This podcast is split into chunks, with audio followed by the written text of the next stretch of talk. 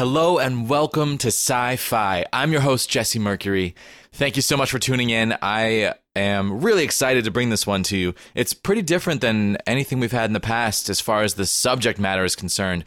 This one's going to be all about the intersection between reality in science fiction when people project science fiction onto their own reality, be it conspiracy theories or UFO sightings or uh, just the nature of the universe, anything like that. And all of this is going to be told through a really interesting lens, through music, courtesy of the one and only Barton McGuire. Back in episode six, Barton McGuire stopped by and talked to me about his project, the Great Pacific Garbage Vortex, his solo project. Uh, he since moved to New Zealand and has started this new project, which he's calling Pink Moon. In Barton's own words, this project is about paranormal speculation, conspiracy theory, and historical mystery. So he told me about this project when he was visiting Seattle back in January, and it really piqued my imagination. So I asked him to come on the show. Uh, and the music itself is really cool. It's really unique. He plays everything live in the room. I'm not going to describe to you what he's doing. I'll just let you hear it in the podcast. But I'll just tell you that everything he's doing is live in the room. Everything you're hearing, all of the instruments, it's all Barton all at once. He's a a one man orchestra of sound. Uh, I did put a little bit of reverb on the musical sections of this podcast because the songs are so ethereal. They really needed some reverb. So I did that. But besides that, it's all Barton. Uh, it, it's gorgeous. It's amazing. It sounds like a studio recording. It's crazy. I can't even believe that this happened right in front of me. Uh, so I'm just beyond thrilled to bring it to you. Something really, really special. Barton's wife, Val, also stopped by and chatted with us for the first bit of this show, which was fantastic. I was so glad uh, to get to have her on the show as well because Val's such a cool person. I always love hanging out and chatting with her. She's got a really unique, distinct point of view as a as a person. So having a little bit of that really enriched the episode. She couldn't stay with us the whole time because Barton and I talked for uh, a little over an hour and a half, and I think Val was there for about the first half hour. But you get a taste of a little taste of Val, and she's delicious. That's not creepy, right? So I'm very, very excited about what's happening tonight. My friends, my panel from Sci Fi on Trial is coming over to my place, and we're going to watch Indiana Jones and the Kingdom of the Crystal Skull. I have not seen this movie since the day I saw it in the theaters when it first came out, which I think might have been on opening day or the day thereafter, something like that. I saw this movie once. I was like, fuck it, never watching it again. I was wrong. I am watching it tonight and I am so excited. I just rewatched the original Indiana Jones trilogy. Uh, culminating in The Last Crusade last night, which is one of my all time favorite movies. And I was so pleased to see it again and to see how well it held up over time. Uh, and I'm just dying to see Crystal Skull because I remember it just being utter garbage, but uh, we're to find out. We're to find out tonight. And then sometime in the very near future, we're to record our podcast for the next sci fi on trial. And I had a cool idea for the next episode. So if you've listened to uh, the first episode of Sci Fi on Trial where we talk about the Phantom Menace, uh, we looked at Rotten Tomatoes and Metacritic to sort of get an aggregate consensus of how the film is remembered. Because the big question we're asking in Sci Fi on Trial is is this movie remembered fairly? So we need to have some sort of metric to determine how the movie is remembered in order to make that determination whether or not it's remembered fairly. So I had an idea for the next time. I thought it'd be really cool to get some more outside opinions from anyone who's listening to this podcast. Uh, last time, I conducted a bunch of interviews and recorded a few things of my friends talking about the specific questions that we ask of the, each film in Sci Fi on Trial, but th- it was really complex and it was really long. So I want to simplify things a little bit and I want to try to shorten.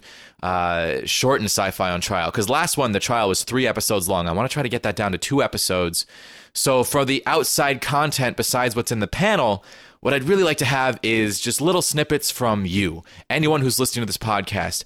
Uh, just pull out your cell phone, open up your voice memo recorder, and just record me like a minute of what you think of Indiana Jones and the Kingdom of the Crystal Skull. And that's it. Just tell me yay or nay. Is it a good or is it a bad movie? And if I get enough of these, then we might be able to kind of get an updated consensus of what people think of the film before we dive into our panel discussion. So I don't know if this is going to work or not. It's it's an idea that I had that I'd really like to try.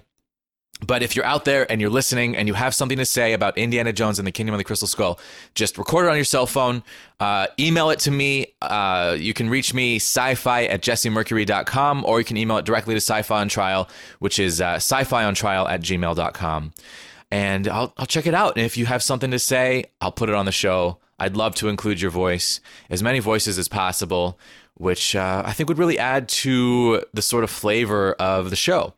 As much as I had an absolute blast interviewing a whole bunch of people for the first trial, it's just uh, it's not going to be a sustainable thing. It took so much time, so I'm trying to simplify this. If I can get that outside material from you, I think not only is it going to be easier for me to produce, but it's going to be a better show. Uh, we can have voices from anyone who listens to the podcast from all over the place, and I think that's a much more exciting idea than just this little local circle of uh, Seattle hippie yuppie liberal people that I hang out with. So, as you know, I've been having some issues with uh, the audio quality where I had some strange background noise creep into several of my last podcasts. Uh, I did solve the problem, and I never even told you how I solved it. It's actually really interesting. Remember, I talked earlier about ferrites, these little metal rings that reject radio frequency? Uh, so I was trying to use those and they weren't quite working, and I couldn't figure out why. And I had this epiphany. It's because I was wrapping them around the cables that are coming from my microphone to my preamp, but there's also cables that go from my preamp to my audio converter, and I had to wrap those in ferrites as well. So once I wrapped up the entire signal chain in ferrites, the signal's pure, it's clean. Listen to the background noise, it's beautiful. It's nothing. I love it so much. But I figured that out after I recorded this podcast with Barton. So, for, uh, I mean, I hesitate to say this out loud, but I do believe this will be the last podcast that has any radio interference, and we'll be back to smooth sailing and clean audio in the future. All right, let's do it. It's time. We're going to hear some Pink Moon, courtesy of Barton McGuire, and we'll listen to Barton and his wife, Val, talk to us about when science fiction intersects with science fact. Here we go.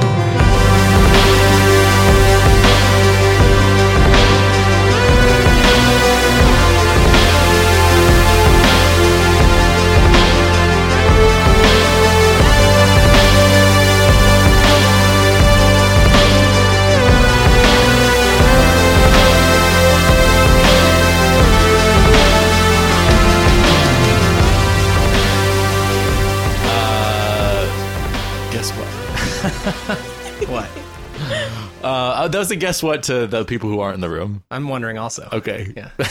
what is it? Oh, this you're you're here. Oh yeah. I Yeah, Barton's here. Barton's here, and Val's here. Yay. So exciting. I'm uh, filled with with overjoyness. We are too. Um, so you guys are here, fresh from New Zealand, Mm-hmm. and you've been there for for how long? Like four months, four and a half months. Yeah. Moved Yeah. there in August. Yeah, Yeah. I'm so distracted by how loud the radio is in my, in my you should take your headphones off because I can't hear it. Well, I have to make sure, it, like, Oh yeah. yeah, Yeah. that we're still recording. Right. Um. Anyway, so Barton, you've got this awesome new project Mm-hmm. that you're working on. So tell us about it. Yeah, it's a new project. I miss very much, of course, being in a band with our own Jesse Mercury here. But now that I live in New Zealand, starting writing new songs. I've been writing songs uh, with sort of a new arrangement and a new focus. Originally, I was thinking about writing about um, historical figures. I was actually thinking about a couple things. Uh, I was thinking about the sci-fi project, believe it or not, because I really envied your position where you're writing about things. You're not like writing songs about yourself or just like conjuring lyrics out of nothing but feelings. Like Out you're of using my butthole. right. Yeah. I mean, and that's fine. Like I've tried, I tried to do that for for years, Right. Um, but it it's difficult, at least for me. Um, but you're writing about these very sometimes concrete. Sometimes your butthole runs dry. you're writing about these very concrete things, uh, and that seemed great to me. Uh, and then uh, I forget there was there's some other things. Oh, we had a, a friend of ours wrote this really wonderful poem about Abraham Lincoln, and that was also very concrete. And I was thinking like, wow, I should just write about really interesting people or interesting things. Um, so I started thinking about historical figures, and I, the first one I happened to pick was Amelia Earhart. So I wrote a song about the disappearance of Amelia Earhart, and then and I'll play that a little bit later. Um, but after writing that first song, I realized that I wasn't actually necessarily interested in historical figures, but writing about all of the sort of misunderstandings and conspiracy theories that came about around Earhart's disappearance were way more interesting or what that song sort of ended up being about. So then I started instead I shifted my focus to unexplained phenomena, um, sort of historic mystery and conspiracies. And you said well, you were describing this to me earlier today. You said the coolest thing how conspiracy theories are the science fiction of our own history. Well, their their nature is fact. Uh, their nature is fan fiction. Yeah. uh, they're facts fan fiction. Yeah. because they really are. To me, um, I think you take there's these basic phenomenon that we we don't understand, um, but there are people out there who really want. There's people out there who read Harry Potter and they really want Hermione and Harry to end up together, and so they write their own fiction. They come up with their own version of that story, um, in which Hermione and Harry totally get it on, and that's great. There's other people who who see who see who see different stories, true stories, like one in which um, this famous aviator disappears mysteriously. Um, but it's not Harry and Hermione that they want to get together. What they want is they want to see the presence of alien life, or they want to justify um, the the theory they have about the, a government they mistrust. right. And so they they construct their own fictions through these conspiracy theories around otherwise true events. So to me, they are kind of science fiction. Yeah. And that's how I justify participating in this podcast. Do you Uh, think that most do you think that most people who have conspiracy theories around these figures have ul- like ulterior agendas most of the time? Like you're saying sort of they'll they'll take an example and then come up with some kind of justification that's like, "Oh, here's proof that there are aliens." Like every every per- theorist has a different kind of thing that they're obsessed with. yeah, I think I think whether it's conscious or subconscious, I think mm-hmm. that's definitely true for a lot of people. And I think if someone looks at Earhart's disappearance as proof for of alien life, then the chances are they were very interested. They're already UFOologists. They already have these things on their minds, and it's not necessarily that they're they mean to construct f- fiction. Um, They're, they're But- presupposing the outcome. Yeah. They're Yeah. saying Yeah. like, "I want aliens to be real. I'm gonna find proof of aliens. Oh my god, this weird thing happened. That's fucking aliens." and they don't even Yeah. recognize it as as if they're creating fictions. They just see agree. aliens there. Right. Um, I would agree and of course, that. I think everyone's different. Um, I mean, there are like totally professors and such who who study conspiracy theories and the mindset of people who generate them, and I am not one of those people. Right. Um, but but I do think I think that there's that's often the case. I just read the Mothman Prophecies by John Keel Yeah. because I loved the book so much, and the I'm sorry, I read it because I loved the movie so much, and the movie and the book were widely removed from each other. The book was mostly about alien visitation, where the movie was about the Mothman. They didn't even mention alien visitation, and in the book, there's almost no mention of the Mothman at all. There's a little, I mean, of course, there is some of the Mothman, but it's mostly alien visitation and all these strange things that happen in this town in this specific time. And a lot of what he's written about is come into question. But I think what what can't be questioned is that, well, I, I you know, what what seems likely is that something weird happened, you Well- know, and then how, like what is it that's weird?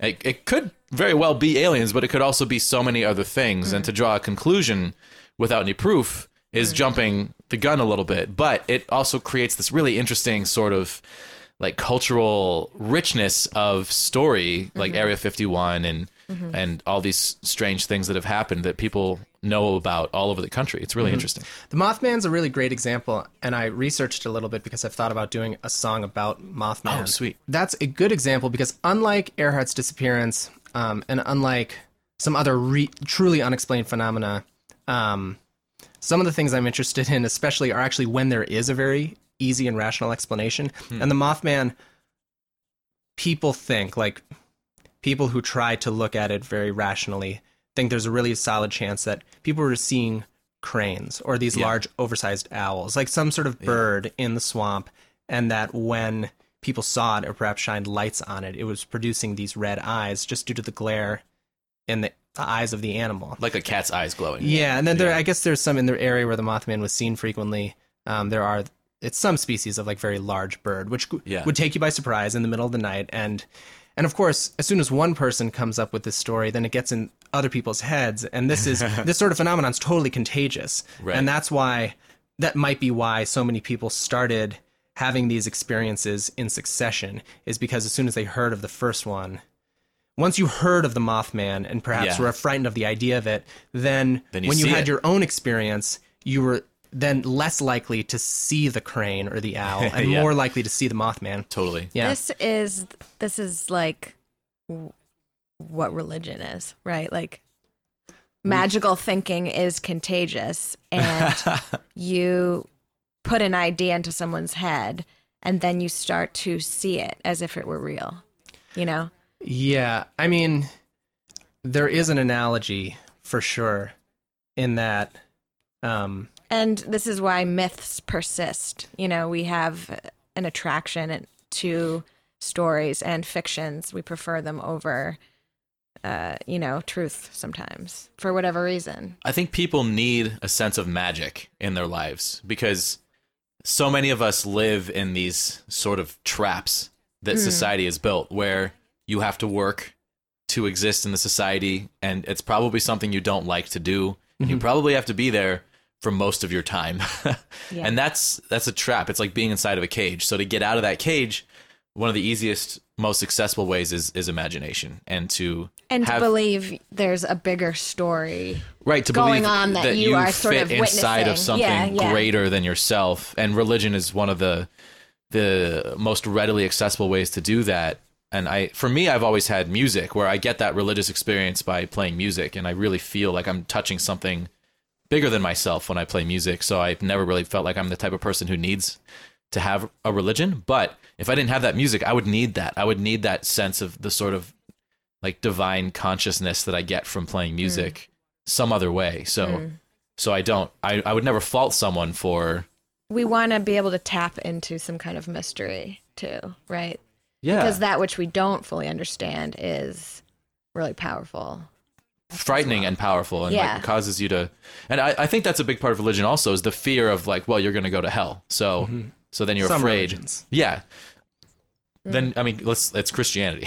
so that like if you if you aren't Christian, then you're going to go to hell. So then there's this fear factor, which is probably where they got the title of the show, that you have to do it, otherwise you're going to hell. But, Um, well, let's play some music. Yeah, I'm gonna I- I'm play so my excited. first song. Uh, the first song I'm gonna play is is uh, actually another example of a situation that has a very clear and rational explanation. Like people know what happened. It's not a real mystery. Um, and yet, uh, since the event happened in the 1960s and still to this day, people debate it and speculate all sorts of fantastic conclusions based on this It's thing. It's also kind of an object. do you want to tell us what it is Yeah, yeah. before so we I'm- hear the song? Just Awesome. Building it up. So the song's about the Solway Firth spaceman, um, which is refers to a photograph that was taken in the 60s. And I'm going to pull it up right now, Jesse, so you can see it. And maybe you can describe what you see. Figure, a figure oh. in the photograph. My oh. favorite thing is when we do something purely visual on the Yeah. podcast. So well, and Okay. viewers right now can look at the, you know, do Google a Google it. image search for Solway Firth spaceman. So this picture was taken, and Jesse, what does it look like to you? All right, I'm looking at a young boy with a kind of a bowl cut, and there's a man from space popping out of his head. Yeah. So it's actually So in the background, there's like a have blurry. Inserted that idea. There's a of blur. I mean, it from looks like a man from space. It looks like a dude in a spacesuit behind him. It's like a blurry object behind this boy who's wearing a kick-ass shirt that I really, really want. Well, fashion was different in the '60s. Yeah. What you're looking It at was is better. um, it's a young girl, and her Sorry, ma'am. father A boy this. wearing a kick-ass shirt, aka a girl. Her father pho- photographed her, and then when the photo was developed later, photographed her in a field. Uh, they were on a picnic or something. Uh, looked at the image later after it was developed, and saw that there was this mysterious figure behind her that he doesn't remember being there at the time that the photo was taken. Whoa. And it looks very much like a spaceman. Um, and that's what this song's about. And I love how film is such a plays such a role too. Like when you develop the film, and then I know, like, I know. There's This this- revealed doesn't later. yeah, there's anymore. this space between taking the image and the reveal. Mm-hmm. Yeah. Anyway, this song's called "The Solway Firth Spaceman."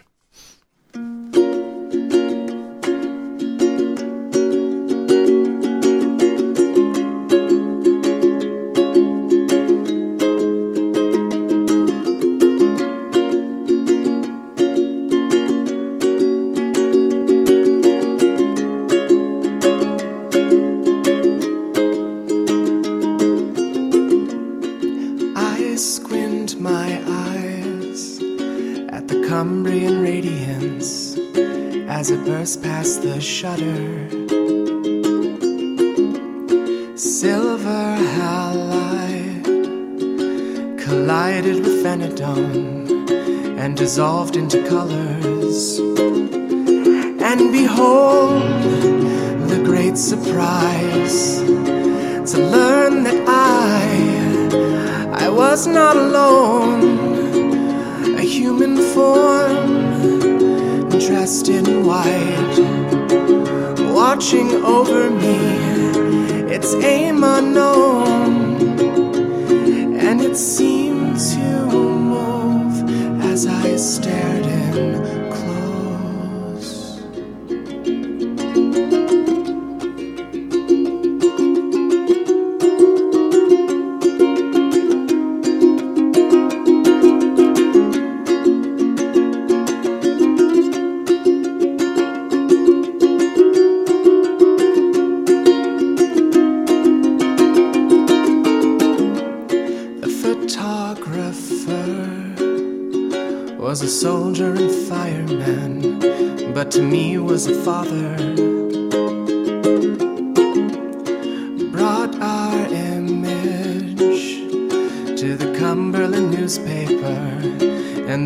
what he offered. They printed here, feast your eyes an unexplainable sign of a visitant, and all the world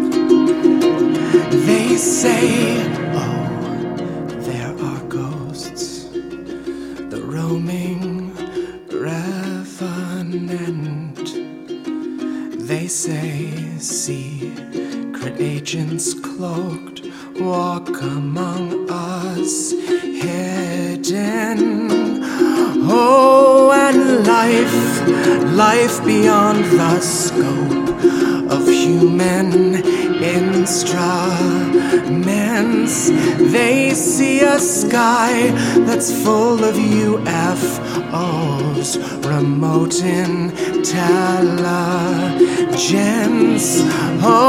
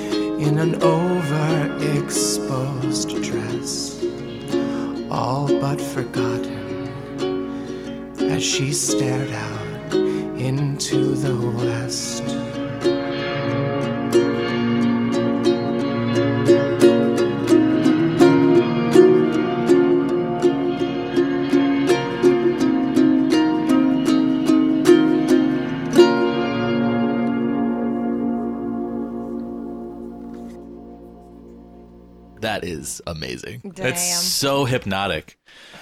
Oh, Thanks, Jesse. Wow. I really love it. Yeah, we were setting up to record and you started making these noises and I was just like, what the fuck is that? It's fucking awesome. So you're playing a uh, let's talk about like the setup for a second because the sound itself is so awesome and like I've never heard anything like it and it's just such a cool thing. Cool. Um, so you're playing uh you're playing a ukulele through some doodads into an amp. Yeah, I got doodads. Uh, so yeah, so I'm playing this sort of tiny, very thin tenor ukulele. It's an electric ukulele, um, and for the most part, you know, you're hearing just my voice and the dry signal of of the uke. Um, but then I also have this sort of big reverb chamber, which right now is just sort of a um, this wonderful reverb pedal set to a really high setting. Um, but sometimes I will use sort of a variety of different pedals and different sounds to create this sort of big impossible chamber, for which is always on, but for the most part, I'm just sending nothing into it. And then I can selectively decide when I send my ukulele in, and then it's it's just naturally going to ring out. So I'll sort of show you. I can just be strumming along. Where you flip that back on for a sec. Strumming along, you, you got nothing. Or I could just have it on all the time, in which case it would just sound really sort of messy. Which I mean sounds cool and noisy, but what I can do is just only ring into it every once in a while. So if I can, you know, play a chord.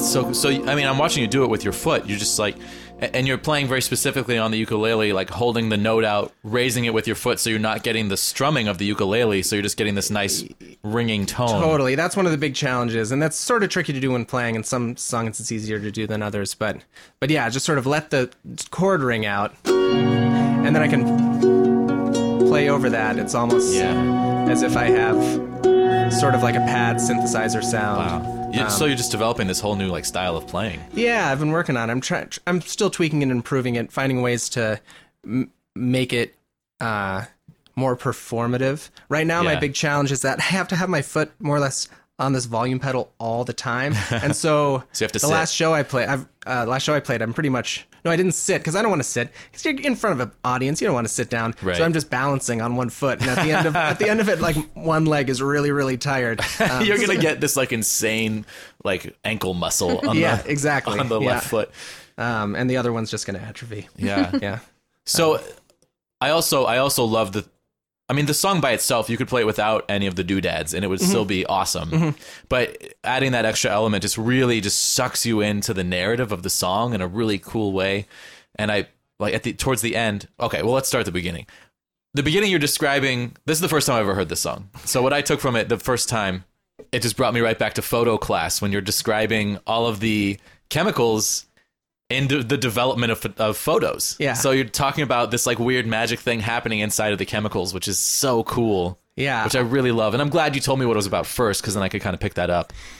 Yeah, I really love that verse, and I'm glad you picked up on it because I wasn't sure. I played the song for Val when I was first writing it, and she she knew what I was talking about too. And at first, I was like, "Do people know what chemicals are involved?" Because I didn't really. I just sort of was like, doing that them up. research. yeah, because I was writing a song about a photograph. Um, so The, cool. the way you sense. said silver halide, Yeah. like you said it, like in such a cool cadence over the music, where uh, it, it took me a second to realize what the words were, which is really interesting and really neat.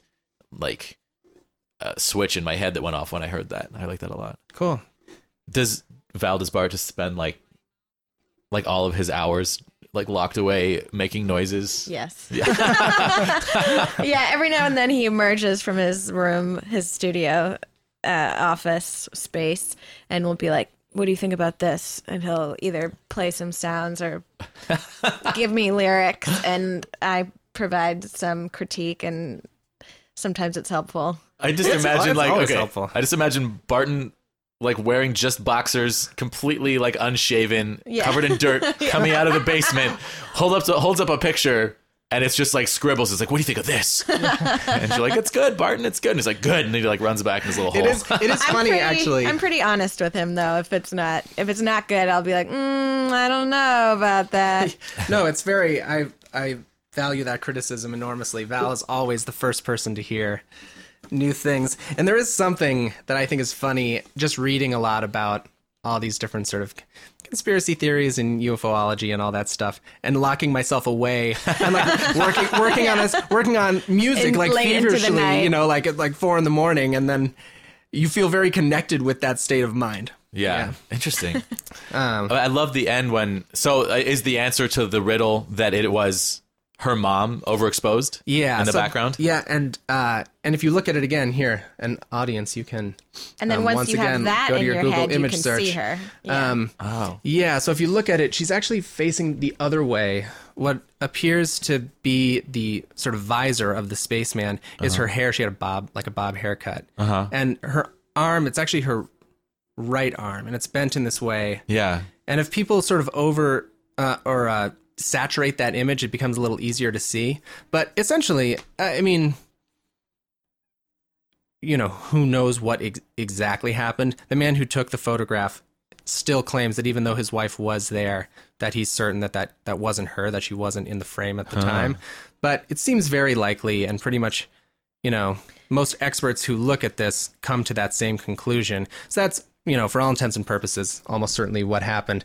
There's but- also a larger version of the image that shows the full image and other photos that were taken that day of the of the girl and the mother Mm-hmm. showing them and you can kind of with that context see how oh that is probably the mom. Yeah. yeah Well, from what she's wearing. Yeah, Okay. exactly. Even and then you can see oh and it's probably overexposed somehow or some weird mi- mistake in the photo is there or something like Yeah, that. but Yeah. But still, but if you and but that's why I love this story so much is because it's a perfect example of when it it is an explained phenomenon, but people still see all sorts of like fantastic and exciting Yeah. things in it. And if you search, I don't know, just doing basic search for Solway Firth Spaceman, you, there's articles that I read one that just came out recently, you know, on some, you know, weird website of, you know, Solway Firth Spaceman solved. Like I figured out what happened. And it was that, you know, the, the, the invisibility suits that, you know, the United States government issues to its military, unbeknownst to the public, they work to, you know, make you invisible um, during the same frames that our eyes will will see, but somehow this photograph must have snapped in between the frames when the figure is no longer invisible. It was just like that's, and so, I mean, you could, you know, it is it is kind of crazy. It's also probably just flat out plainly wrong, but there's something else there, and it does it is imagination. Um, It's so interesting because if the dad wouldn't continue to claim that it's not the mom, there'd be no mystery. I, the Right. fact that the dad is kind of Yeah. saying no, th- it's not the mom, makes makes the mystery happen. And I wonder if, I wonder what happened. I wonder if, so, like someone looked at it and said, "Oh, that's just the mom," but they'd already like kind of released it and said, "Oh, I think this is something else." And then I wonder if at that point he can't admit that because he's already come out and saying it's a spaceman. Like, what what's the story? Did And the dad men- say it was a Men spaceman? don't like to be wrong. you know, that is not true.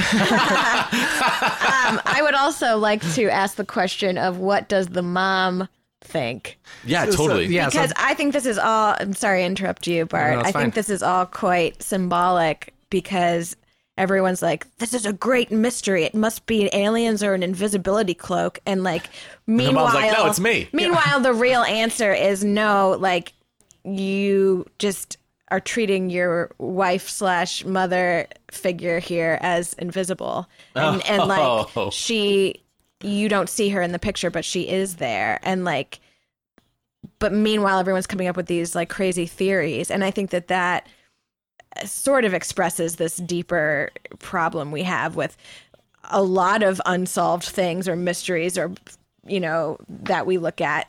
Maybe there was just like a woman behind all of it you know who's Originally- like nobody even thinks that that could possibly be true. That's That, actually like, that's a really you it's know? a completely different story. And to me Yeah. just as compelling that But it's that like- there's this woman who is invisible to the photographer. That's Yeah. really interesting. Yeah. Like, in a in like a symbolic sense and we don't Yeah. know we don't know what she thinks if she's like oh no that's definitely me or like or if she's like no i don't think that's me because we that know would what matter We know what she says now. I mean, because she Yeah. she and the photographer have both, her husband for, yeah, her husband for Her- a long time. are they Um, still together I actually, I don't know. I, I believe so. I also don't. I can't say with certainty that they're both still around, Mm. but they they were for at least for many many years still together and alive after the photo, like decades and decades after that photo was taken, and always maintained that they didn't know what it was and they didn't know and they couldn't have. They didn't see anyone there, and something weird happened. So she didn't even see herself in the image. Um, But it's it's difficult to know what they really thought. I mean, Right. They because were getting it's a lot of a it- media phenomenon. Yeah, I mean, it went viral in the way that like things went viral in Right. the '60s, Right. Um, and it was picked up by all sorts of like newspapers and such, and became a bit of a phenomenon. And at that point, it's sort of their claim to Right. fame and Right.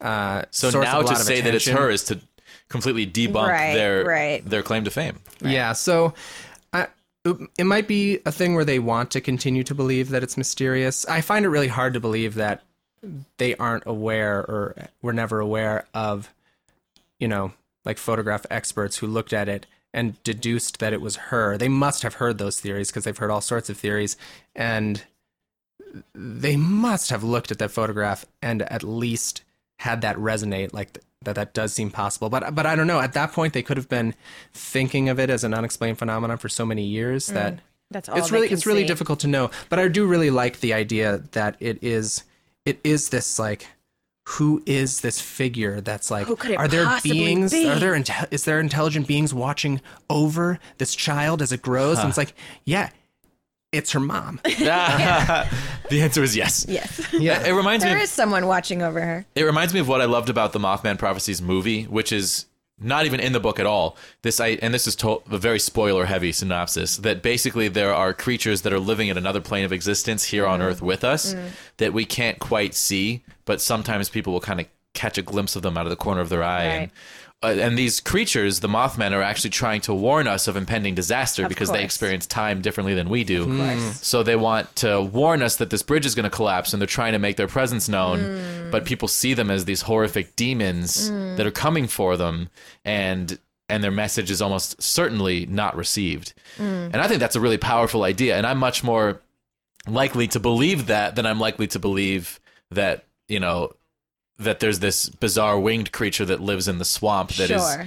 that is hu- hunting people or haunting people or whatever it is that the the mainstream version of the Mothman is doing. Well, it's a very similar uh, story to like ghosts, right? Like Mothman, that would be sort of a version of a ghost, like ghosts being trapped in limbo and they're coming back and they have That's a message true. for you. yeah, like I they're mean, that's a trying little more to reach you. specific, but Yeah. and and like I kind of believe in ghosts and have experienced my own, you know, ghost-like things. Like what? What happened? Tell me the whole story. Uh, um, I'll try and make it brief. I was um, working at this old house that was formerly lived in by Robert Frost, the poet, and Cool. his family. Um, and he and his wife and children had kind of a dark life, actually, which not a lot of people know. But he lost like several of his children. Um, some some of them were were mad and mentally ill. Like there's all these interesting. I think that both he and his wife Eleanor Frost suffered from bouts of depression. Um, things like that. So being in his home and like learning all of this was really fascinating. Um, and I was there alone one day. Uh, I was actually there alone frequently, but one particular day. Um, and I, I sort of felt like there was definitely a presence there. Like you go into a house like that that was uh, lived in by Robert Frost, and you're like kind of hoping that like there's something there that's like you're gonna feel like is there presence here, you know? And um, I had started reading more about his wife and um, the family, and so got sort of interested in in her life and felt like you know this was probably her space and it's a domestic space and like she probably spent quite a bit of time there as well and felt some ownership over that space as well. Um, and it was one day that I was walking outside and kind of felt it's really bright and sunny out, and I felt like a little bit dizzy and lightheaded all of a sudden. And out of the corner of my eye, which I think, and you said this, like out of the corner of your eye, is usually how a lot of people have described these experiences that you like see something in your peripheral vision and it sort of passed on my right side from my peripheral vision around this way and it was like a entirely black like figure but amorphous and was like coming from behind around in this like half circle in front of me and then disappeared and i was like frozen and just felt this like rush go through me of like a chill of like she doesn't want me here Whoa. and it was like sh- she's like she was like somehow telling me like this is my house don't get like too comfortable, you know?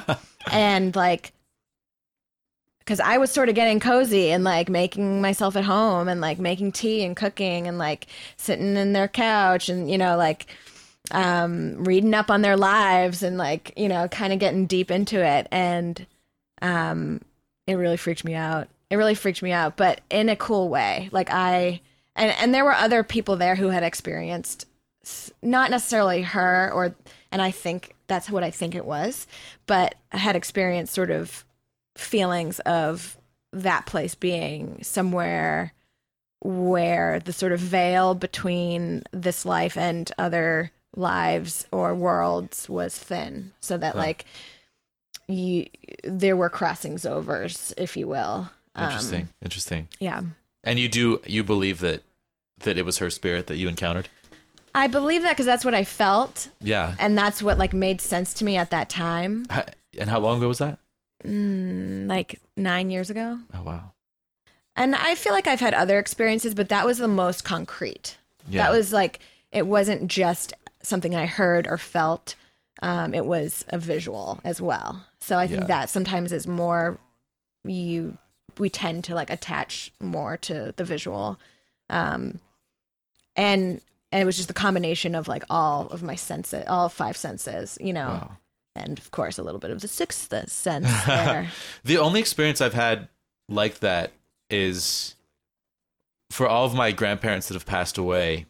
Mm. Uh, I would have dreams about them after the fact that felt like they were really there. Yeah. And then find out that my other family members had had similar dreams. Wow. Uh, so, like my my dad, I think, and I once had.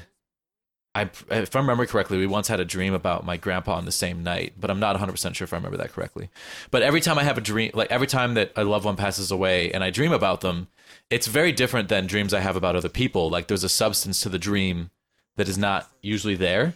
And a friend of mine, her father just passed away, and she started describing the same exact type of dreams Wow. about her dad to me. And uh, there, so there's two explanations. One is that it's your mind processing the loss of this person that is Mm. very real. The other is that maybe when you're asleep, whatever it is that that was that person Mm. is is communicating with Mm-hmm, you, or s you know, which I and I I don't know which one is true, but I choose to believe the latter. Mm-hmm, I like very specifically choose to believe that like that was my grandma or my grandpa that Mm-hmm, was talking to me. Um, at this point, one grandma, two grandpas, because my my second grandma Mm. died before I was born, and I've had dreams like this about all three of Wow, them, that's where cool. it felt like very substantive, where there was felt like there was someone there. I feel like all the hmm. explanations for those things are fascinating, and like even the the neuroscientific explanations are like it doesn't invalidate any of it to me. Right. You know, like for my experience, if it was just I was like really deep in this like zone and was feeling something about that place that I didn't even who knows like maybe my mind created that visual for me it was still something that like maybe needed to happen to me and Yeah. whether or not my brain own brain created it or it was Or external. objectively Yeah, real like yeah. doesn't matter Doesn't matter. because i still awesome. experienced it But right yeah, it was Totally. it was an objectively real experience. Right.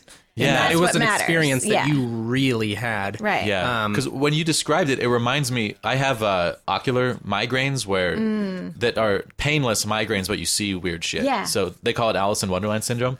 Sometimes I will have like bright flashes of light in the Yeah. corners of my eyes, and but you're you were describing is like the opposite of that, like a, a dark Mm. thing in the corner of your eye. And you mentioned being lightheaded first. Yeah. And to me, that sounds like an ocular migraine. Like, so it could very well be. Totally. And I, have like- had I have had a couple migraines in my life, so Yeah. I could be prone to stuff like that. Um, there wasn't any headache that followed or anything like that. Um, so it wasn't like it was some aura that then led to something. Yeah. But um, yeah, so they're totally, but there still could have been that kind of an explanation for it. Right. Um, and the best thing is that because there's no way to prove one way or another, you can cre- you create an experience Yes.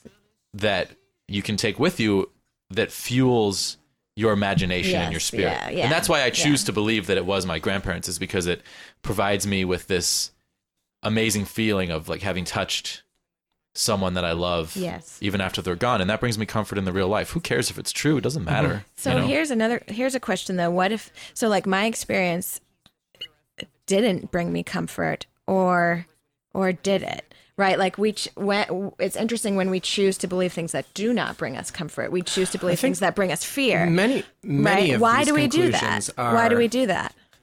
uh, it's because that is the manifestation of your fear, right. Right? And that's what happened with Mothman too. I mean, like you see these. but maybe the it's your brain's way of like uh helping you survive in situations like people have said dreams are like your mind is practicing to in survival situations to get you ready for like if something did happen Well, I think in the same way that if someone were to warn you, like very practically, like, hey, Jesse, just so you know, I loosed a poisonous snake here in your apartment. You did Then- what? then if you saw any number of these cables running along the ground, you would Yeah. start you'd, to see snakes you'd be quite Yeah. like you, you're looking for snakes Yeah. because someone Right. Mm. warned you. Right. And in the same way, it, it doesn't discredit your experience at all. But you, if you had just walked into that house and it was like your friend's house, but Yeah. it was the same house and it was forgotten. You know, 50 years ago that the Frost family used to live Yeah. there, you probably wouldn't have had that experience. Right. But you were warned that, you know, not It was warned like that my it was the mind Frost was house. You were told it was the. Fro- Frost house, but you were also like in- functionally warned that you know some people consider it to be Sure, sure, haunted, sure. that these there is this dark history to it, and so and i wanted to believe But that Sure. could go both. But no, that can go both ways. That can go both ways because what if the only way you can actually see to the other side is by wanting it? right Because that opens your mind to Yes, it. yes I yes, love it. yes. I love, and this is of course we're just participating in this whole phenomenon. Yeah. and just manif- you know man- manifesting what you what you want to see or Mm-hmm, what you wonder about, and we Yeah. start to see it places. Um, I'm gonna play another song. Yeah, please do. This one, it's sort of um, fitting in that and i think i might have to go Oh yeah, you got to pick up Gene. so i might That's have to cut out Yeah. All right, well, cool. Val, Maybe- before you go, uh, tell us what you're doing right now in life because it's pretty awesome. I am writing a PhD uh, in creative writing, so I'm going to be writing a book and um, also a thesis on photography and images in fiction. That's sort of Oh, the- really? the I've never even heard that. Yeah, there's That's so it's cool. a small it's kind of a small niche um, thing, and I like to use images and photographs in my writing, uh, sort of embedded or interacting with the text. So And of course, you're doing all of this. I'm in doing Wellington. this in Wellington, New Zealand, and it's pretty awesome. I have a really flexible schedule, and uh, I'm getting paid to do it, which Wow. is dope. Um, and yeah, it's really fun. That's awesome. And Bart came with me, and he's writing beautiful songs himself. So it's working out. Some, some of them Yeah. about photographs. Some of them about Ooh, photographs. yeah. So I'm into It it. all comes together. Yeah. Yeah. right. Well, we're super sad to lose you, but I'm I'm very excited to hear more songs. from Glad I could participate. Yeah. Well, let, us pause for a second and Cool. give you a hug. Yeah. and we're back. All right. What what do you got? What's next? All right, so next is a um it sort of fits with the topic of losing people um and coping with that. Like like you go to the mall and then you are hanging out with someone and then when you leave them all, they're missing. it's kind of like what you're talking about? but in a cosmic sense. Um yeah, so if, in the 1800s there was this sort of infamous infamous case uh in which this ship called the Mary Celeste um, sailed out of New York sailing to some port in Europe. Um, never made it there. Another ship eventually found the Mary Celeste just floating in the Atlantic Ocean, um, n- with no one on board. None of the cargo was tampered with. The ship was in relatively fine condition, and no one on it was ever seen again. Whoa, that's creepy. Yeah, and it's still it's still unexplained. Did they There's- did they go through the Bermuda Triangle? Uh, I don't think they did, but that's definitely one of the things people talk about when they speculate about what happened to Mary Celeste. Um, so the first half of the song is is about Mary Celeste, um, and the second one you will see is about a more contemporary example of of a situation that I think is sort of similar and. It's sort of it's not as much about the conspiracy theories around it, although there are many about both of these events, but also about in my mind we've we sort of feel like we've conquered the earth as our domain and that these sorts of things can't happen and when they do we look at our environment in a different way, where things out of our control and out of our understanding can still actually occur. Yeah. It sort of brings back a sense of awe that sometimes we don't always feel. All right.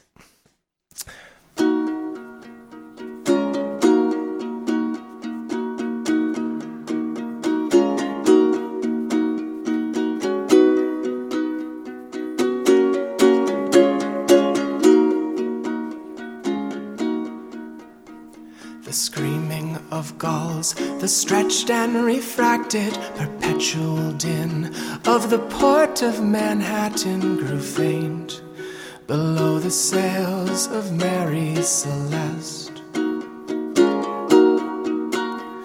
A calm eastward wind had set her in motion into a horizon of unending ocean. Her crew,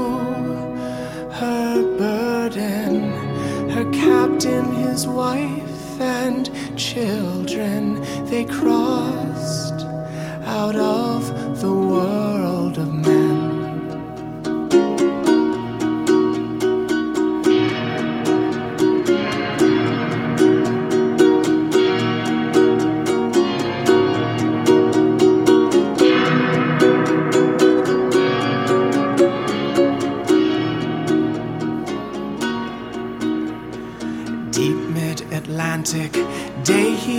Dei found aimlessly drifting a strange brigantine, and they boarded to find just what she hid. Her cargo untouched, her sails at the ready, her cabins arranged but impossibly empty, just space silence, no signs of struggle nor violence, and nobody aboard, alive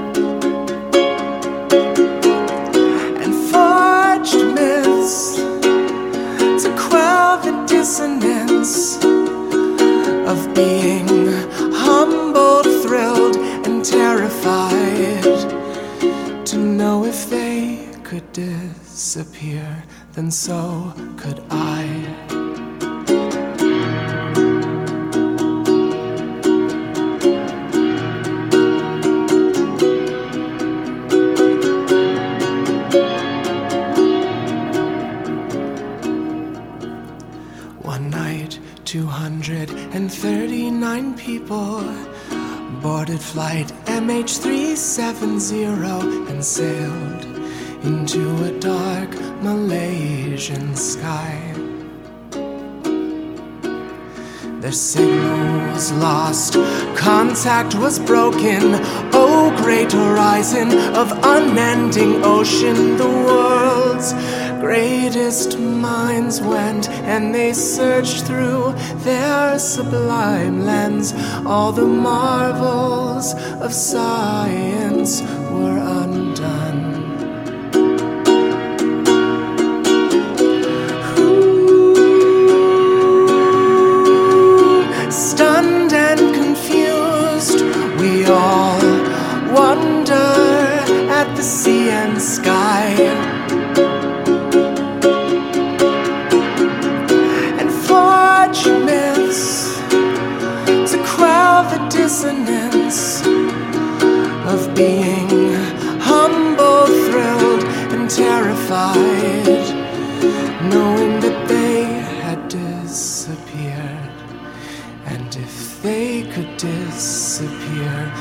so could I.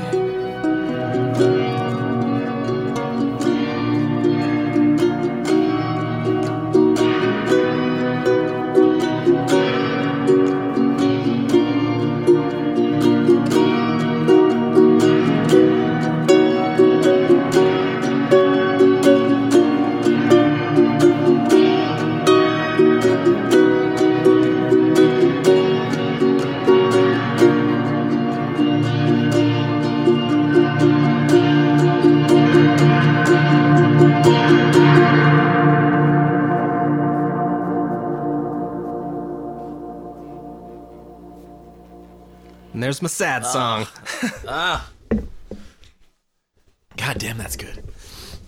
If There, so I love hearing you write songs, like sto- storytelling style songs, uh, where Yes. you're building a you're building a whole world of story in just a couple of minutes. Yeah. It's uh it's totally it's new for me. They're essentially ballads in that respect. Yeah. Um and that is new for me, but I'm I'm enjoying it. It is it's tricky and of course like I can't really be credited with coming up with the basis of any of these stories or or the events because because they're all real or, or or inspired by real events. Um But you're encapsulating an event in a particular way, and yeah, and and this one was in some and ways therein lies the challenge. yeah, and this one was probably the hardest one thus far to to do that because I felt um, a little intimidated and kind of responsible for representing a more recent tragedy. right. Um, The Malaysia. yeah, the Malaysian airline flight 370 and its incredible disappearance. Um, What was the? I mean, what's the latest news on that? I'm actually not sure. I know there's been some developments recently. I know there was that one, um, the notion that rather than being some malicious action on the part of a the pilot or a passenger or even someone from the ground, there was the idea that some sort of damage had occurred mid-flight, which essentially caused autopilot to steer an incorrect course Huh. and with no one on the plane being able to alter that course. Um, that was the last thing that I had read. Um, but yeah, so and I don't claim to be a, an authority on on any of this, and that's really not the the point anyway. To me, there's just this um, in some ways like we're all in disbelief that we you know we thought we had sort of we thought we could control these things and we thought we had these systems set up that would make something like this impossible. I mean, that's what people kept saying and have said time and time again that like we don't know how this is possible that we have misplaced um, this airplane. How could this happen? But nature is enormous and is bigger than us and is still mysterious despite everything that we do know about it. And there's in some ways a, a hubris to me in people thinking, well, how could this happen? Yeah. As if as if nothing out of our control or out of our understanding could could come could transpire, you know? Um, right. No, I agree. I agree completely. and and to me that's sort of what the the song is about but but i uh but yeah it was it was tricky the chorus mentioning um, sea and sky Mhm. so cool because because you mentioned that in the first chorus which is before you start singing about the malaysian flight and then you're singing about sea and then you sing about sky. And then it ties it all together in the second chorus in a way that uh, where you just I I'm like oh yeah that's an interesting line like a general thought about just to sum up the world sea and sky. Um, but you're not. You're talking about two very specific things one that happened on sea and one that happened in the air. And those are especially mysterious planes I mean, or planes. Yeah because like we don't live in them. existence 'cause we, we, can li- travel we through live them, but we can't exist in them 100% of the time. Yeah. Um So, according to Wikipedia, uh, I just pulled this up. Um, the latest news despite the largest and most expansive search in aviation history, nothing was found of the aircraft until July 29th, 2015, when a piece of marine debris, later confirmed to be a flaperon, flaperon, a flaperon from Flight 370, was found on Reunion Island. The bulk of the aircraft the bulk of the aircraft has still not been located, prompting many theories about its disappearance. So, barely anything, barely any update. They found a piece of it, but the main body of the craft and like any of the people, nothing.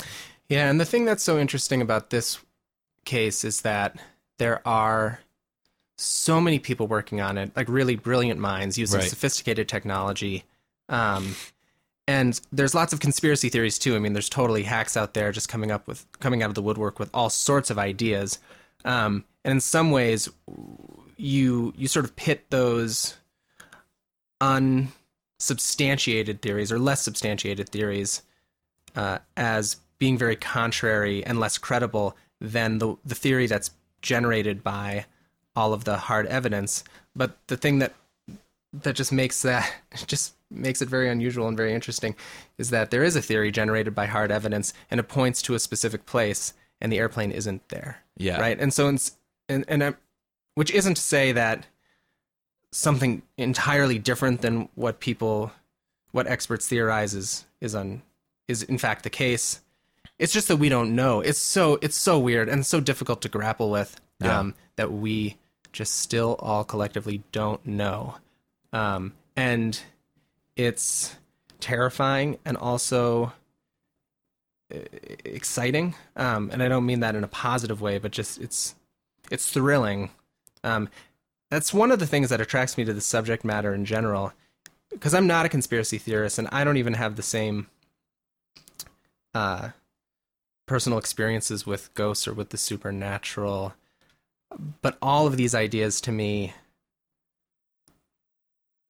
they're they're th- they're thrilling Yeah. in the way that There's something else happening in this world that we don't understand. yeah, totally. In the in the way that even fiction can be, right? Like Yeah. there's these stories, and oh, I don't know, I don't know. It's really Yeah, I mean, my so my first thought when I heard about the Malaysian Flight 370 was Mm-hmm. I had just finished, I think I just finished watching Lost, or Lost had ended within the last like year or two before this happened, if I Mm-hmm. remember correctly.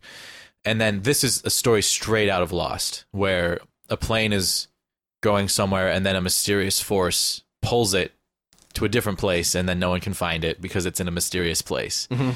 And uh, I mean, uh, that's like almost assuredly not what happened. What happened is probably just like an incredible tragedy, and the plane went off course and landed somewhere in the water where we can't find it, and that's horrible.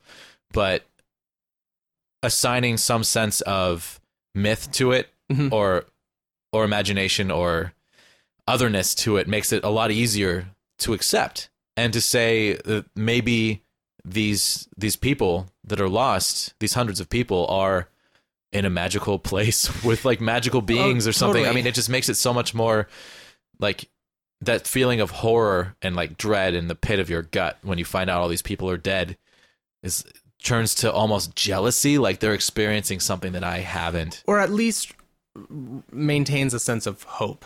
Yeah, ex- right? yeah, totally. If if we don't know what happened, then even if there's a 99.9% chance that the plane crashed into the ocean and that there's there are no survivors, you can hold on to that 0.01% chance that something else, something that we don't anticipate, occurred. yeah. Uh, and what is that? And we don't know. And does that mean that they could still be alive? Now, that said, that doesn't necessarily make tragedies like this easier, especially for people who are involved, because, of course, it can often mean there's no sense of closure.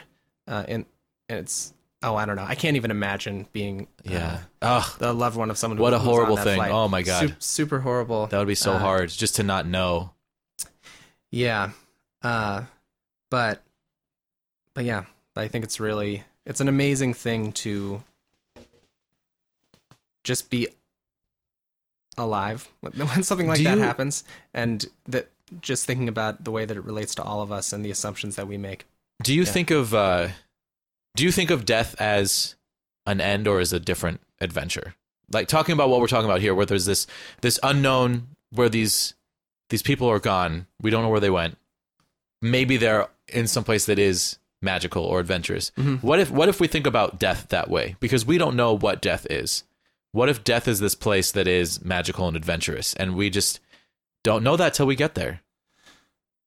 I like that a lot. Yeah. Um, in some ways, death i of all the mysteries that we can sort of pull out of history or out of current events, death is perhaps the that's the big mystery Yeah. that we really don't know what that experience is like. We don't know where that experience ends. Um, What do you, what are your thoughts on it? Tell me your thought. What do you think happens? well, I don't have any very colorful or inspiring thoughts on it. I'm sort of a skeptic and a realist, or Are you saying you don't think we die?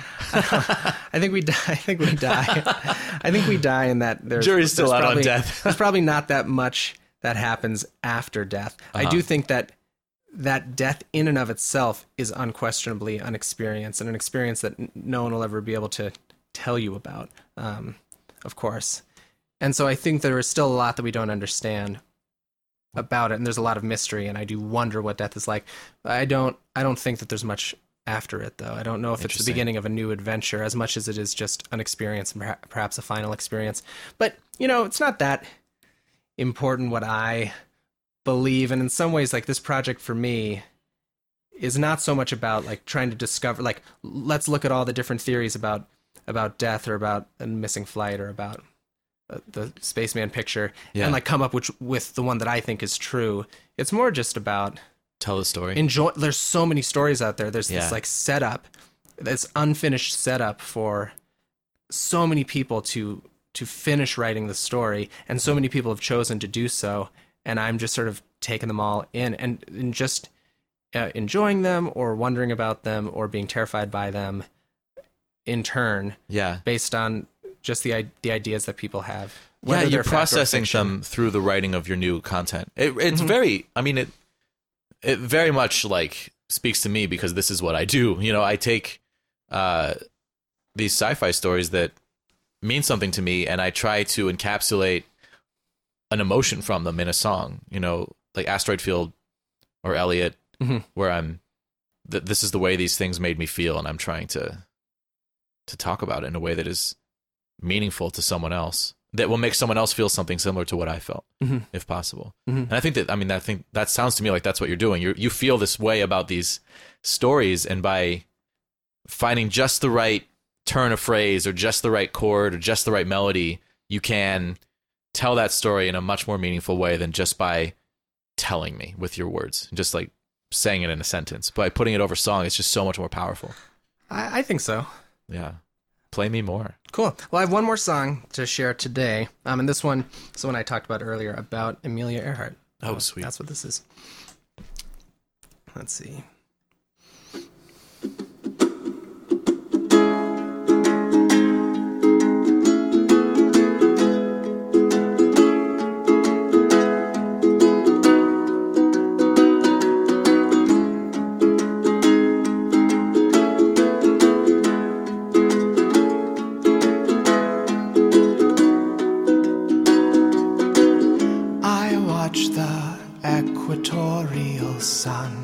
Rise in front of the vessel I pilot.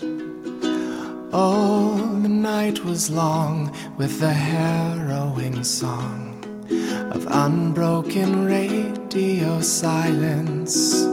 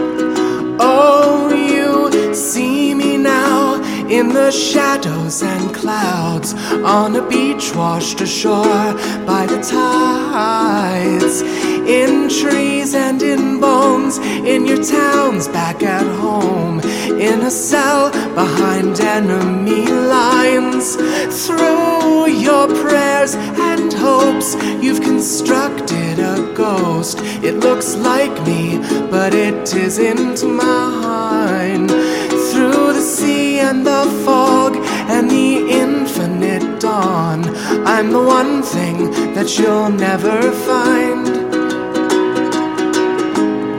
I set out to navigate the world of men.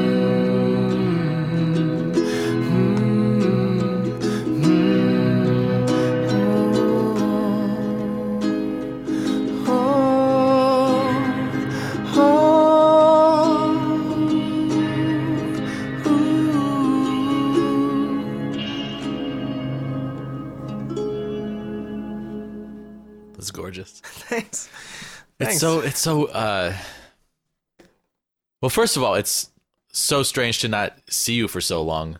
But then to see you and then to have this whole new project um that sounds to me very much influenced by where you've been, like having lived in New Zealand, because it sounds so different from anything I've heard you play.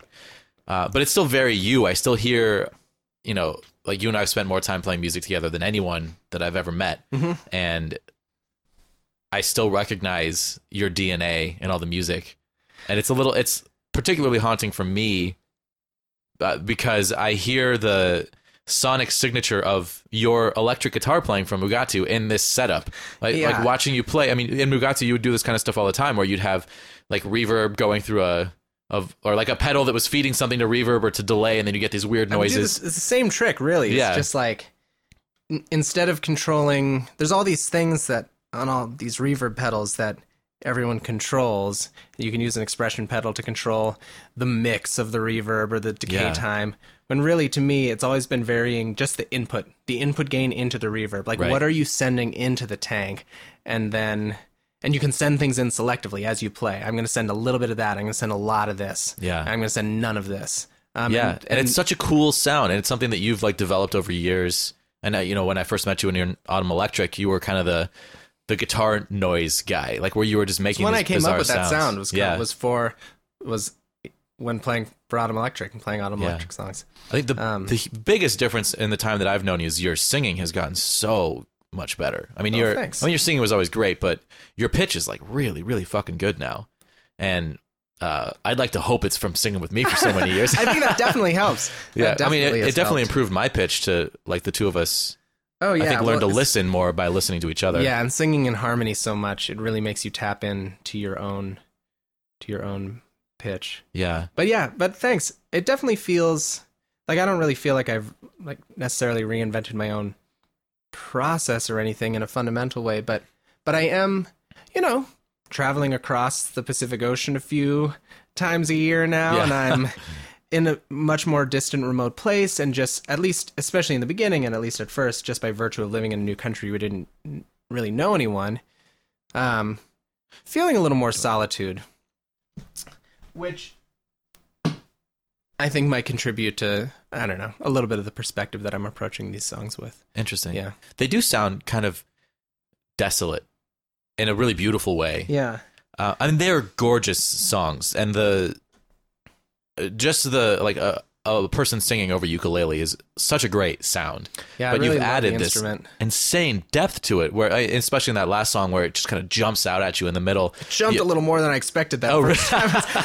Oh, but Oh, I thought it was totally intentional. I do you- want it to be your, Your voice yeah. is like rising in volume Yeah. and the intensity, and then boom, you get hit Yeah. by this crazy noise. yeah, And no, I- that is, that is the idea. yeah, and I loved how you were kind of you were turning it up just a little bit in the second chorus Mm-hmm. or second verse. Sorry, just uh, like having that sound sort of kind of creep in Just on you. create, create a little atmosphere. Yeah, Yeah, I love. Yeah, I really love. I love this sound, and I love that it can do all of, all of those things.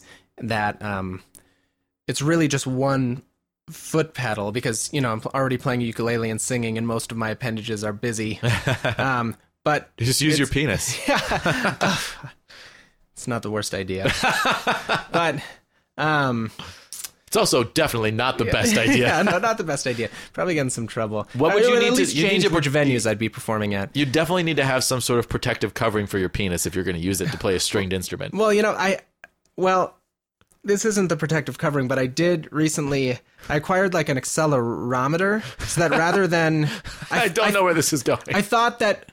Well, I don't know. It's just there's there's opportunities I think for doing something with your penis with this technology. But but originally I was gonna instead of using my foot because that was kind of difficult. I was thinking of like strapping this accelerometer that would then send out sort of a control voltage signal to my ukulele. So then it would be about like how I positioned the instrument. So if Oh, I- wow. sort of like a like a Guitar Hero. You know in Guitar Hero the game. Oh, yeah, you like, tilt it up, yeah. and it, you it, I forget it does like a whammy bar. It holds the note or like the blast power or something. I haven't played in years. Anyway, Yeah. I, I thought about doing something like that, where like if I was holding the instrument more or less like parallel with the oh, ground, then we'd have no, it would all be dry signal, and then as I lifted it up, it would be like sending stuff into just the like a square wave or something. Well, no, or just sending it. Would, that would be the signal to the reverb to like to do Oh, its thing. instead of your foot. Yeah, so that I could like walk around and be a little more performative and What not be bound to one idea. place. Yeah, the, the the the tool that I was using to do it was a little bit just a little bit rough. Like I wasn't getting the res-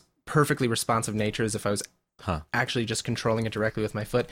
Anyway, it's I'm still tweaking it, still have some ideas to try to to make it, but it does sort of feel like I'm trying to play a third instrument Yeah, in its own way under, Totally. underneath or as part of all these songs. totally. Yeah. Yeah, I've been kind of thinking about something similar as I've been getting more and more into performing with the synthesizer, Mm-hmm. where my filter is another instrument uh, as I control the Oh, filter. Yeah, Filter I mean, you, a you're the one who taught me all of this stuff. You turned me on to all this. Filters are where it's at. Yeah, totally. The other cool thing to hear that's so different is that uh, all the in our band together. Well, we were talking about this a little bit before we started recording the podcast, but in our band together, it was a reaction against wanting to write lyrics. It was you know harmonized yelling. There were no lyrics, Yeah. and That's the Tell- newest part of, of this for me. Yeah, this tell is me- tell me totally about the that. first project that I've ever had where the lyrical content is really a very important and potentially even the most important part of it. Um, I always, you know, I would be putting words to my songs, but I've always felt very inspired. It wasn't for lack of inspiration because I was always very, very inspired to create music, and I would love the music that I created, and I would, um, I felt really, really strongly about it, and had no trouble sort of writing music, whether it was good or bad. You know, who knows? It's sort of besides the point. But I was moved to create it, and never really moved to write lyrics. I always felt it as almost like an obligation. I was frustrated that in order for people to sort of receive the songs that I was writing well, that they need. I mean, I would come up with melodies to them. I'd love to sing them, but that I would have to come up with some words. I didn't really have anything to say in terms of words. I just had lots of things to, lots of sounds to make. Um, and then, and that's one of the reasons why when we started Mugatu and it was such a wonderful thing is we just decided to just drop the obligation of needing needing words at all and we Yeah. use them every once in a while of course but for the most part we were just singing singing all we wanted but creating music and it wasn't about words. It was just a, just about that, you know, that the energy and the moment and the sound. Yeah. And uh, and of course, there's plenty of music you can create that's that also has no words. I mean, there's lots of instrumental music and entire genres of music, you know, classical and electronic music, which often don't have any any vocals or any vocals with words. But at the same time, I am a songwriter, and like I like writing weird experimental electronic music. I like writing fast, you know, Mugatu, you know, punky music. But I also I want to write sort of like delicate Singer songwriter. singer songwriter style material. style, you know, like I, I I feel that stuff and I want to write it. And it was always the worst. It was so intimidating to try to write lyrics.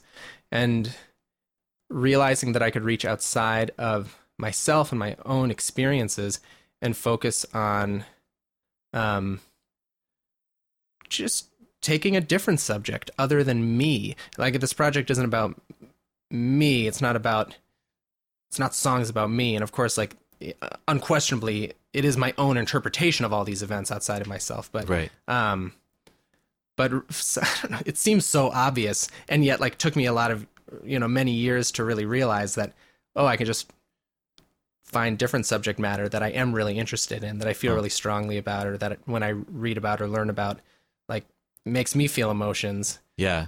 well that's a great subject for a song for a song too Yeah. and and so yeah i can't believe it took me so long but for some reason it's totally changed the way that i approach writing lyrics to songs That's awesome. Yeah. I love it so much. Yeah, a very similar thing happened to me.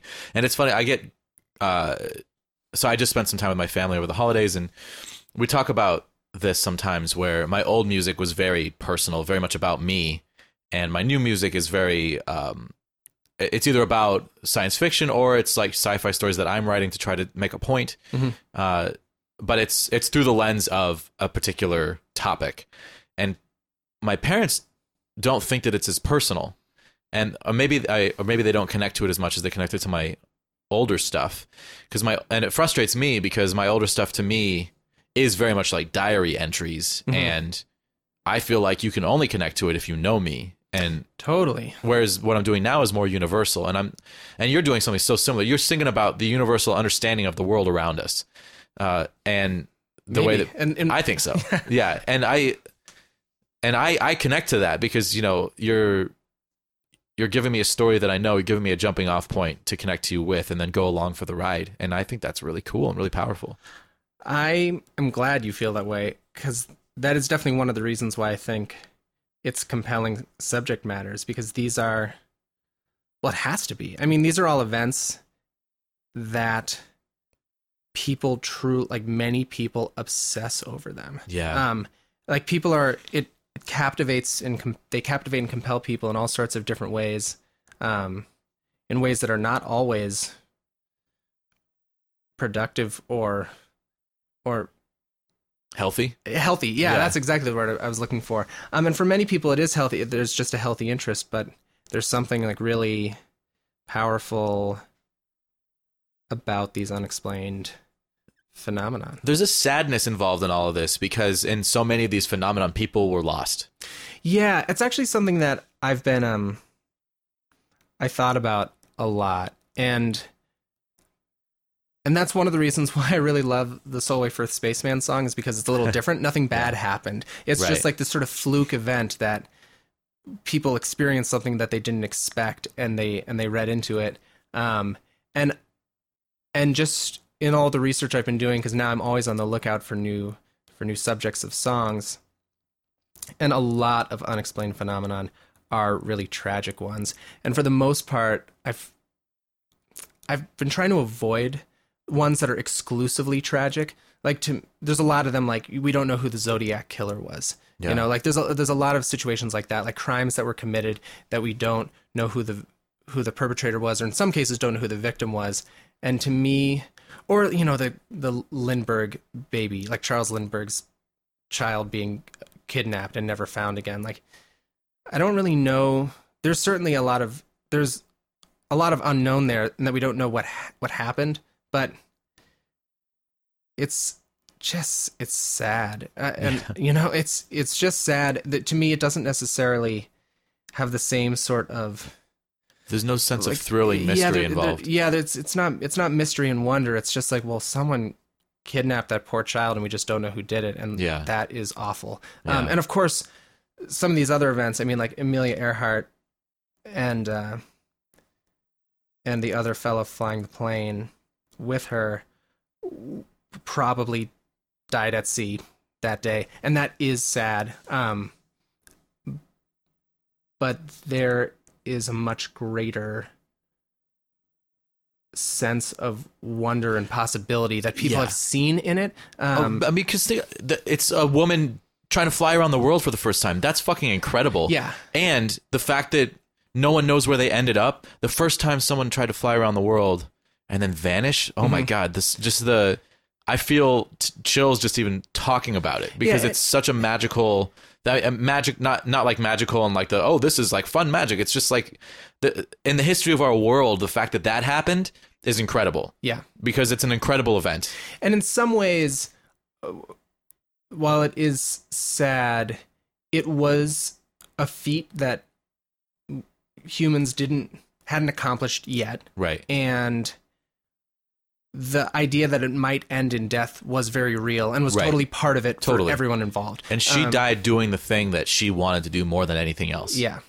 and, um, and so- that's she and she died still- a true klingon death Yeah, you know and she still accomplished so much and became Yeah. an icon Totally. that is uh, appreciated by so many people Yeah. and inspires so many people today. so, So, very so sad but also like there's so much more to consider in that and there there is like something in that story to write about Yeah. that feels magical Yeah, but still, and and a lot of the same things can be said um, of the disappearance of the passengers of Mary Celeste and the disappearance of flight MH370.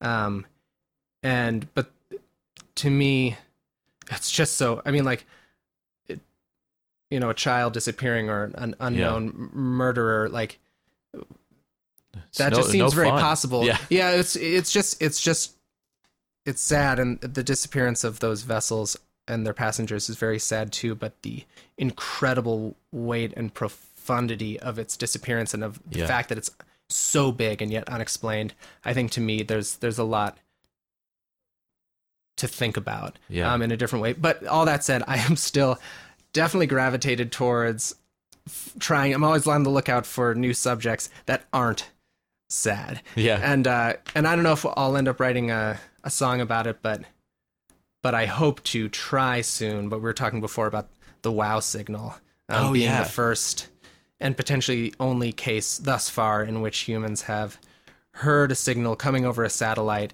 that doesn't seem like it could be explained by um, celestial phenomenon that we're aware of that might look like what uh, a signal from another source of intelligence life would behave like. Um, and no one's ever really been able to explain what happened there. And to me, that's a, that's another one that I really I really love to think about, Yeah. and fortunately is not tragic. right um, tell the whole story because you, you told me before we started rolling but it, i'd never heard this before I, I don't besides contact I don't know that yeah I don't know that much about it. I've only sort of looked into it in a superficial way, but my understanding is that like 30 or 40 years ago, um, I think it was at Ohio State or University of Ohio. There, there was some uh, like observatory where they had the big ear radio telescope, and they were specifically listening for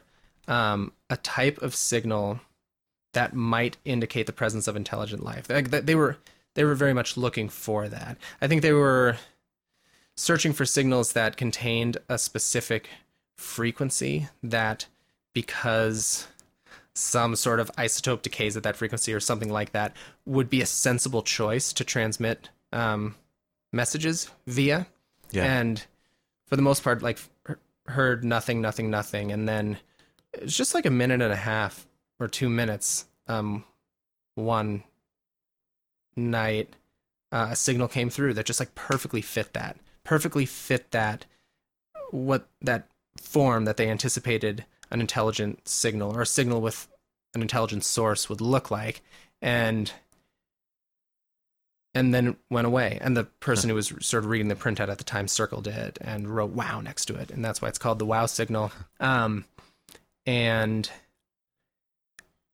and people take it seriously. I mean, it's not some sort of like UFOologist thing, although UFOologists certainly have gravitated towards it. I mean, they see a lot of things in it, but um, still to this day, I mean, like like real astronomers, real scientists, uh, try to explain what happened, and for the most part, there's no like widely accepted theory.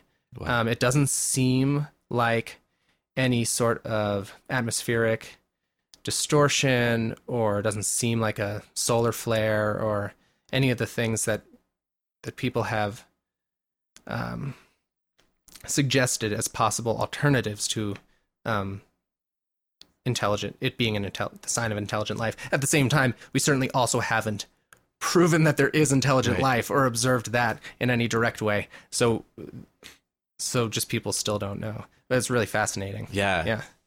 totally. I mean, I'm one of those people where I feel like intelligent life has to be out there somewhere. Mhm. This the universe is so vast that the idea that we're the only one seems ludicrous to me. Yeah, I I feel the same way.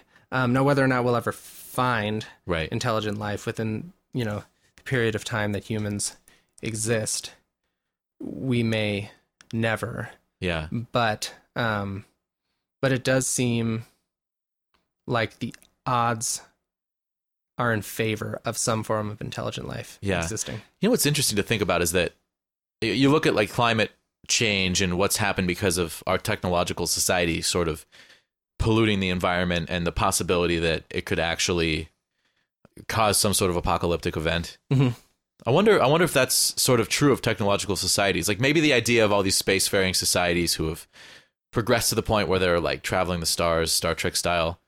Uh, Maybe the odds of getting to that point are incredibly low. Maybe the odds of progressing to this that sort of technological achievement also come with some sort of you know byproduct that inherently destroys your own planet. So maybe there's a lot of planets out there that are to get to a similar level of technological achievement and then destroy themselves accidentally and they're not just flying around in space, they're just stuck in their solar system. That's that's interesting. Um, there is an important sort of paradox, or it's like a, a question, and has a name. And I wish I remembered what it was off the top of my head. But essentially, uh, people frame discussions like this using it, and it essentially suggests that um, there's an insane number of stars out there, an insane number of of galaxies and stars and potential locations that could be viable for life. That even if we give any given solar system like a v- minute chance of having the ability to host life like human life, and even if we give any one that does have the ability to host life a very very minute chance of actually having some sort of like process of ha- like having had evolution that yields it. Um, Yeah. So that's like minute odds within minute odds, but just the sheer quantity of of stars and of planets means that we would still have lots of sources of real intelligent life throughout the universe. Wow. And but then the question is, if that is true, why haven't we seen it? Yeah. Right? Like where if there is intelligent life out there, where is everybody? Where are they? And that seems to be this question that a lot of people grapple with. Yeah. But the solution you sort of just provided a potential solution, which is simply that if we maybe in general, if intelligent civilizations advance to the point where they might be able to begin to travel or to show themselves or reveal themselves or communicate with um, a, another distant source of life like our own here on, on Earth, maybe they've already destroyed themselves because that is just a pattern that's going to perpetuate and going to Yeah. going to r- repeat. What and a that's, that's very thought. bleak. Such a sad thought. Yeah, it's, it's a very sad thought.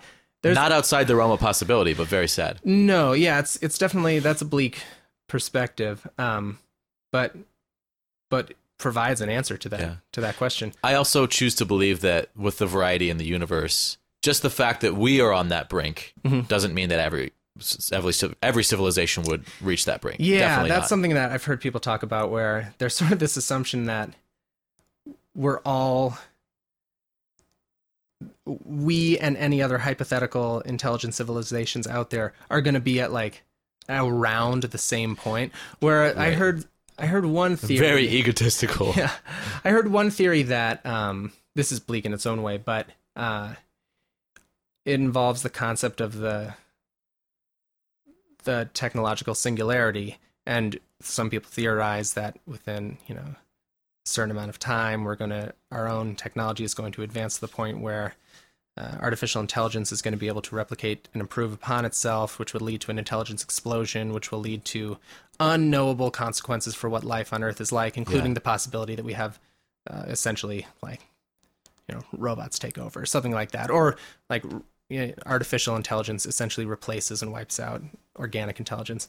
Um, and if that is sort of a logical and unavoidable conclusion that an intelligent civilization will reach that point, then it stands to reason that however long there is sort of intelligent organic life on a planet, it will take, you know, a few, you know, hundreds of thousands or millions or tens of millions or hundreds of millions of years to hit the sing- to reach the singularity. But then once you reach the singularity, there's a much greater, much much greater span of time afterwards at which the civilization has already been taken over by artificially intelligent life, and Wow. thus, assuming that you know other forms of intelligent life that may or other intelligent civilizations out there in the universe would be more likely to have already reached the singularity than not.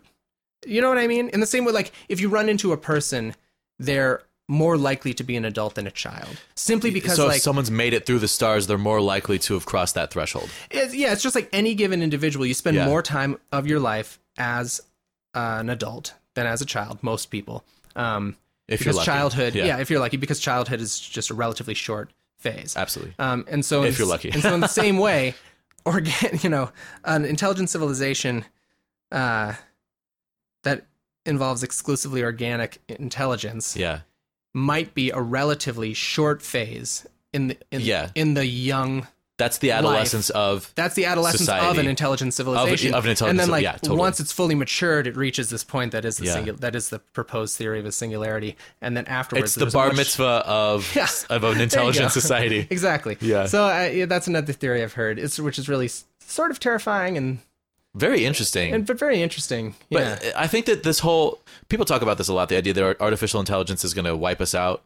I think that's also full of a lot of hubris because we're looking at everything through the point of view of what we know, and we don't know what it would be like for an artificial intelligence to gain consciousness. We also assume the the ability of humanity to create something that is better than itself, mm-hmm. which I don't know if I believe because the intricacies, the complexi- complexities of nature are so so complex in, in a way that we have only be, been able to scratch the surface of. Mm-hmm. There's so much in nature that we can't explain or describe that has a scientific reason behind it that we just haven't figured out yet. So to say that we could create life, I mean, that is very egotistical. To say that we could create something that would operate on the same plane or even above that of humanity. Because just because you've created the intelligence doesn't mean you've created an uh, something that can function on its own as a sentient creature.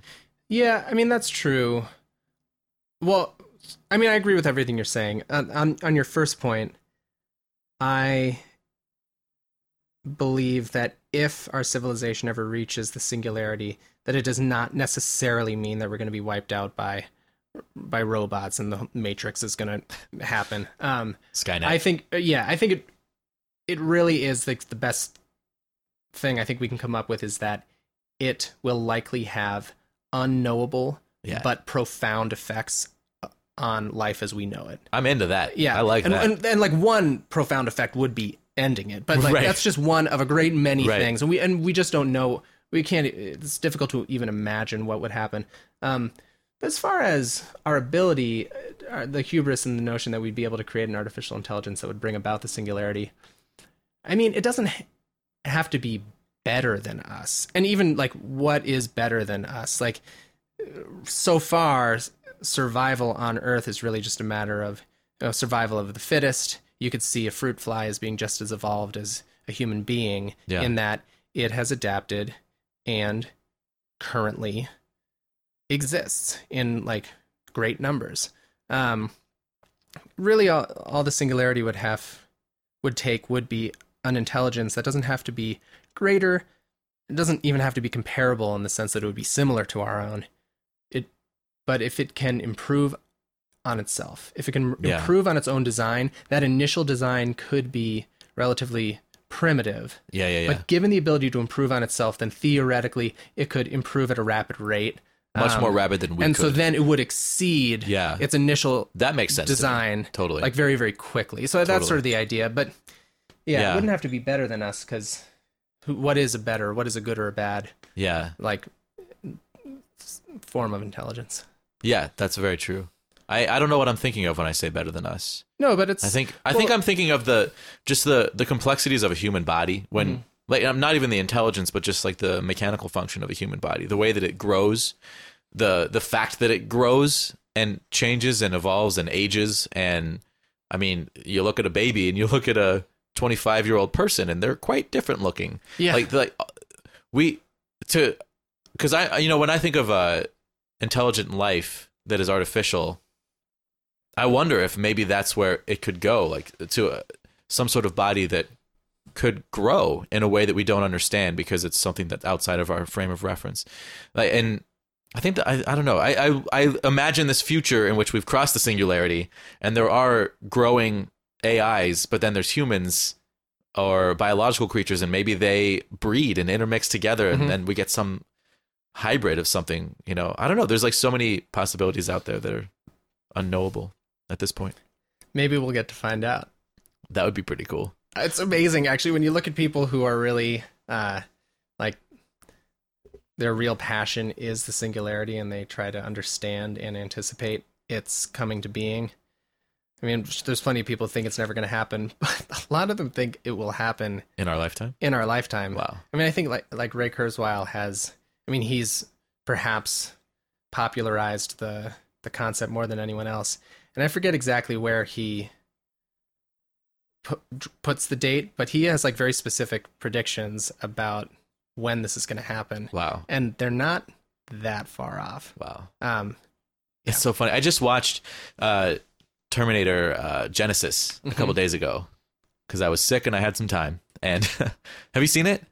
no, Uh, wait, which one is that? the That's not- newest Terminator. Oh no, I haven't seen it. the one that just came out with Emilia Clarke as Sarah Connor, and it's gotten pretty terrible reviews. Mhm. And it was by no means a good movie, but it was. f- I enjoyed it. It was a fun movie, uh, and the idea of Skynet is kind of the ultimate evil computer Mhm. from the future who just its only goal is to wipe out humanity. And I think that what this movie lacked that T two or the original Terminator had was that Skynet is unemotionally just logically trying to wipe us out because Right. we are a- an annoyance because you know it assumes that it is the ultimate form of life and everything needs to be you know structured and humans are incredibly unstructured so it just needs to wipe us out whereas in this movie i felt like skynet was almost arch in its villainy where it Hmm. really uh it seemed to have like a palpable hatred of humanity in a way that seemed out of character with the films thus far. And that's the only thing that kind of took this movie outside of that Terminator world for me. But but that in and of itself was a really interesting idea uh, because uh, you know, looking at this movie outside of the Terminator franchise, it was really put forth some interesting ideas that this computer that we create will grow to physically hate us in the way that kind of Agent Smith hates us in the Matrix Mm, that's interesting. and really wants to destroy us out of malice more than any sort of uh, sense of logic. But it does seem, yeah. I mean, those are all sort of interesting. Yeah. That seems Uh, way less likely to me. positions. Yeah, I mean, to me, I do. I think there is something like really compelling or especially in, intriguing or frightening about the Skynet that is either unemotional or if there are emotions, they're ones that we don't recognize. Yeah. Because if there is a different form of intelligence, even if it's one that we create, it might not be so symmetrical to our own. Totally. It might be just as intelligent or more intelligent or a little less intelligent, but it also might just be very, very different. right. And I think the same totally holds for us if we were to ever find other sources of intelligent life in the universe. sources that we didn't create that might not be artificial, that intelligence could just be very, very different. And so I think that's another answer to that question of, you know, if there's lots of intelligence out there, where is everybody? I mean, they could be sending us signals right now, like in a very specific way, looking at Yeah. us through telescopes, being like, hey, look over here. But They're Mothmen. They're trying to get our we, attention. we might not recognize those signals. And so we just don't even perceive them. Um, That's awesome. I feel like Yeah. that's a that's a good spot to to wrap it up. I have one really important question for you though. yeah, shoot. Do you want to play some pinball right now? Let's play some pinball. to play some fucking pinball. All right, sold. All right, sold. That's going to do it for this week. I love you all so much. Thank you for listening. I wanted to say thank you in particular to Emily Burney, who's been listening since episode one. And uh, I just ran into her playing pinball actually at John John's the other night, and she had some wonderful things to say about the show. It means so much to me every time I talk to someone where the show is, you know, uh, impacted them in some way, in any way. Uh, it's just, it keeps me going. It makes me feel like I'm doing something worthwhile. Because I, I think this is really special, and I'm just so into it, and I just, I love it so much. And it's a, it's a very different journey if I go on it by myself than it would be without all of you out there listening. And the audience is, uh, is trickling larger. It's, it's gotten a little bit bigger in the last couple weeks. That's so exciting. I love that so much, and I hope that continues to grow. If you enjoy the show, share it with a friend. That means a lot to me as well. Leave us a positive review on iTunes. Uh, send me an email, sci-fi at jessemercury.com if there's any comments you want to make or if you want me to share something on the show to the rest of the sci-fi fans out there. Or hit me up on Twitter at sci-fi project. Uh, until next time, I'll miss you terribly. Have a wonderful, crazy, magical time out there in the universe.